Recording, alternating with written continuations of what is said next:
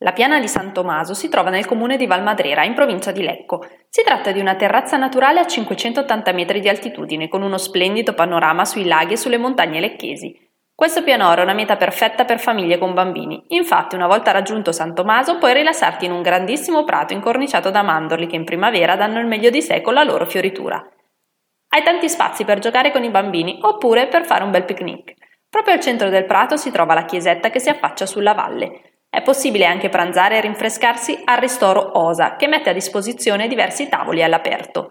Per raggiungere il pianoro puoi scegliere tre sentieri. La semplice mulattiera che parte dalla località Belvedere in centro Valmadrera, il sentiero dei massi erratici, un classico cammino di montagna dove puoi ammirare grossi massi caduti in seguito allo scioglimento dei ghiacciai.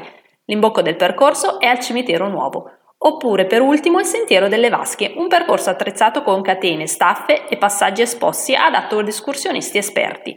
Si parte dalla chiesa di San Martino, proprio sopra il cimitero nuovo.